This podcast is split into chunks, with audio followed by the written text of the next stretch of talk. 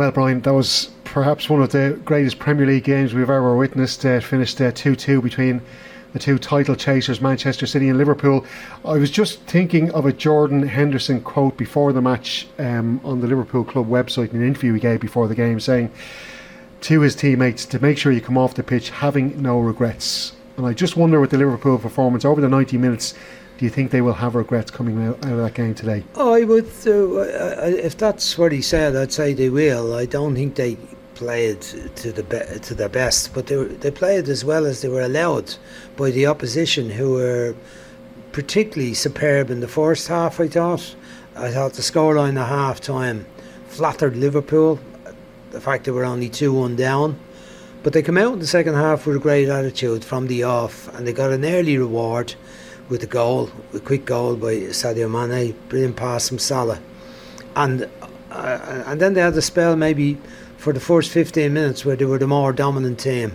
Then I, I, felt the game it didn't quite go back to the pattern in the first half because Liverpool were, were a bit more solid defensively than they were in the first half. Obviously, they didn't concede the goal; they got away with the offside disallowed goal. But um, I, I would say some Liverpool players would be disappointed that they didn't play as well as they can play, and I think they would be the ones in the middle of the pitch. I thought at times uh, Fabinho was off, he, several misplaced passes, and Jordan Henderson didn't influence the game that, that much.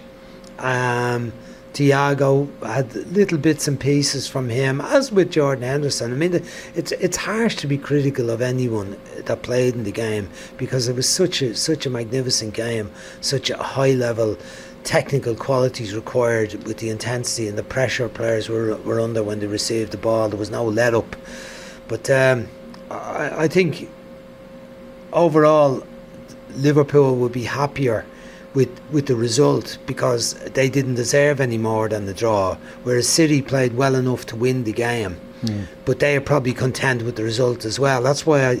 Uh, it's funny in football when you get two teams that could be both quite content with a result before the match, which is a draw. It can often work out that way. That's what happened today. City are content enough. It keeps them with the one point advantage.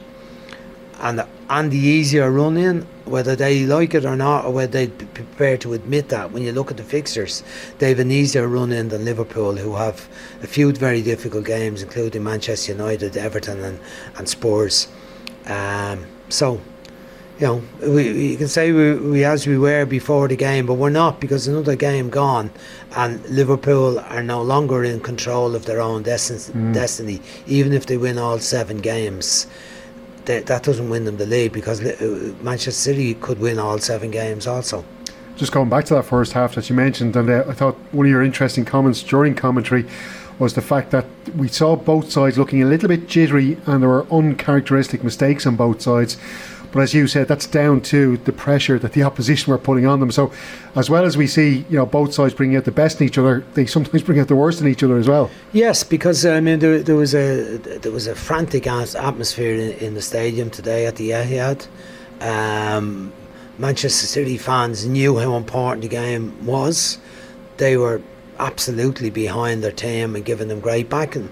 And then the, the, their players respond to that. Not that they they need the crowd. They play with that style. That's their way. They pressure the opposition. They're high press team, same as Liverpool are. Liverpool um, probably give give the opposition more possession or more opportunity to recover the ball because Manchester City are, are more precise with their passing and they spend longer time on the ball so when they do go for the press, teams find it difficult to survive against them, and they, they did look jittery in defence at times. Liverpool today, but then each one of those back four had moments in the game, moments of brilliance. I mean, Robertson's cross for the ball, Trent Alexander's little cushion back set up for Jota to score was magnificent. The two fullbacks up the pitch, both centre halves had difficult moments in the game, but at times they rescued their own team. Uh, there was several occasions second half when Van Dijk just got a foot to the ball in the six yard box. It looked like it was set up for a City player to score, and e- equally Joel Matip did the same. He, he, I can remember a moment where he was stretching out. He was going one way towards his own goal. To, to, to try and stop the cutback, and the cutback comes behind him, and he stuck out his right foot to just get a touch to knock it away from a, a City player, and it was that like that. It was fine line touches and moments all through the game. It was just made for a magnificent game. On Manchester City, Pep Guardiola was called out by a lot of media before the game against Atletico Madrid and discussing his failures in the Champions League, perhaps because he overthinks things going into matches, trying to make a, a strange team selection or something that the opposition mightn't expect. But you would have to say today, his team selection today was spot on. Um, it was you, you, It's kind of you'd be hard pressed to find a Manchester City player that didn't perform today. I thought all the strikers played really well. Their midfield played really well. Bernardo Silva was dropping deep, which we wouldn't see him doing maybe as much in games. So you would have to credit Guardiola for picking the right team and for his players performing for him. Yeah, well, look, he's a great manager. I mean, I don't think there's any doubt about that. He's one. I mean, him and Klopp are two fantastic managers. He's an innovative coach. Um, you go back to the brilliant Barcelona team, you can say, oh, well, the great players he had. But the great players have to, you have to put a shape on great players and make them effective, make the team effective. Just because you've great players doesn't make, mean that you're always going to win the biggest trophies. You've got to put a shape on the team and make sure that the great players are supported by other players who make the side effective. And, you know, that team, go, go back to that with. Uh, uh, with Mascherano playing as a centre half, had been midfield with Liverpool, the great Barcelona team, Bayern Munich. You could say, yeah, there's frustration, didn't win the Champions League there, hasn't won the Champions League yet with Manchester City. And ultimately, people will, will see that as a failure if they don't do it this season. Last season came so close, dominated the game in the final against Chelsea, but couldn't get the couldn't get the goal to equalise as you mentioned earlier, his overthought or whatever. He, I don't, I don't think managers overthink things. I think it's the role of the manager to think through decisions mm. very carefully and try and get the, make, the, the right decision. You can't be blasé about because he played well last week with that team. I'll stick with that team the next week against a totally different opposition. So he chose last year to go without either Fernandinho. Um, or uh, Gundogan in in the uh, sorry he played Gundogan he, he, he didn't pick uh, Fernandinho or Rodri in the Champions League final and played Gundogan as the centre midfield player. And uh, Chelsea Chelsea got the better of them in that in that they didn't defend well enough on the counter attack but you know I wouldn't be picking holes in him as a manager. I think he made a mistake that day, and there were other days when they got beaten by Lyon and other games they lost in the past in the Champions League, and you might say he didn't get it right today. But you look at what they're doing in the league again. If they win the league this year, it'll be four times in five seasons. His team have been outstandingly good. The type of football, the progressive football they play, the brilliance of the rotation, interchange of positions, the quality of the goals, and you know he picked so many small players like himself, physically mm. small players, in, from the from the back forward out, and yet they're so effective. And they no centre forward, no really. centre forward, and you know you might say they should have signed one last year, and you know, they haven't got a twenty goal a season attacking player. It's it, it, a lot of them are, but but there's so many goals in the team from all sorts of places, and. Uh, I wouldn't be critical of him in any way, but uh, but I do think that they badly want to win the Champions League this mm. year, and that the, the fixture, the midweek fixture with Atletico Madrid, is massive for them. Off the ball's the best, number one. It's the GOAT of sports apps. Talk about the greatest of all time. Big Joe's the greatest of all time. He's the GOAT. we know it. I, am going to say right. I'm the Djokovic of this scenario. I love it. Love it. Download the OTB Sports app now. Yeah, I'll come back to that now in a second. Just to ask you a final on City, their experience of seeing out title races, three in the last four, is that going to be crucial for them now in the last few games? They do have some tricky games, like the Wolves away, that kind of thing. But do you think that the experience those City players have in seeing out title wins is going to be the difference here? Um, no, I, I just think it's the the ability of the team. I think what they've done in the past will it stand for them? It's not the same players, but, but much the same players that were there last year. All right, of course, but I I think it'll be um, it'll be down to. Will it be down to their experience? I think it'll be down to their ability. I, I've looked at the fixtures, and I don't see I don't see um, more than one or two games where they'll have a big problem. West Ham game is probably the most Yeah. difficult game if West Ham are still in with a shout of making the Europa League spot. I don't they won't make the Champions League spot. Lost today to Brentford. So I, I think that is the one game. A lot of the other fixtures are against teams that are in mid ranking positions. Eh, they're in that mid pitch. I mean there's only five teams really in the in the relegation situation and there's there's probably six teams in the Champions League, Europa League spots.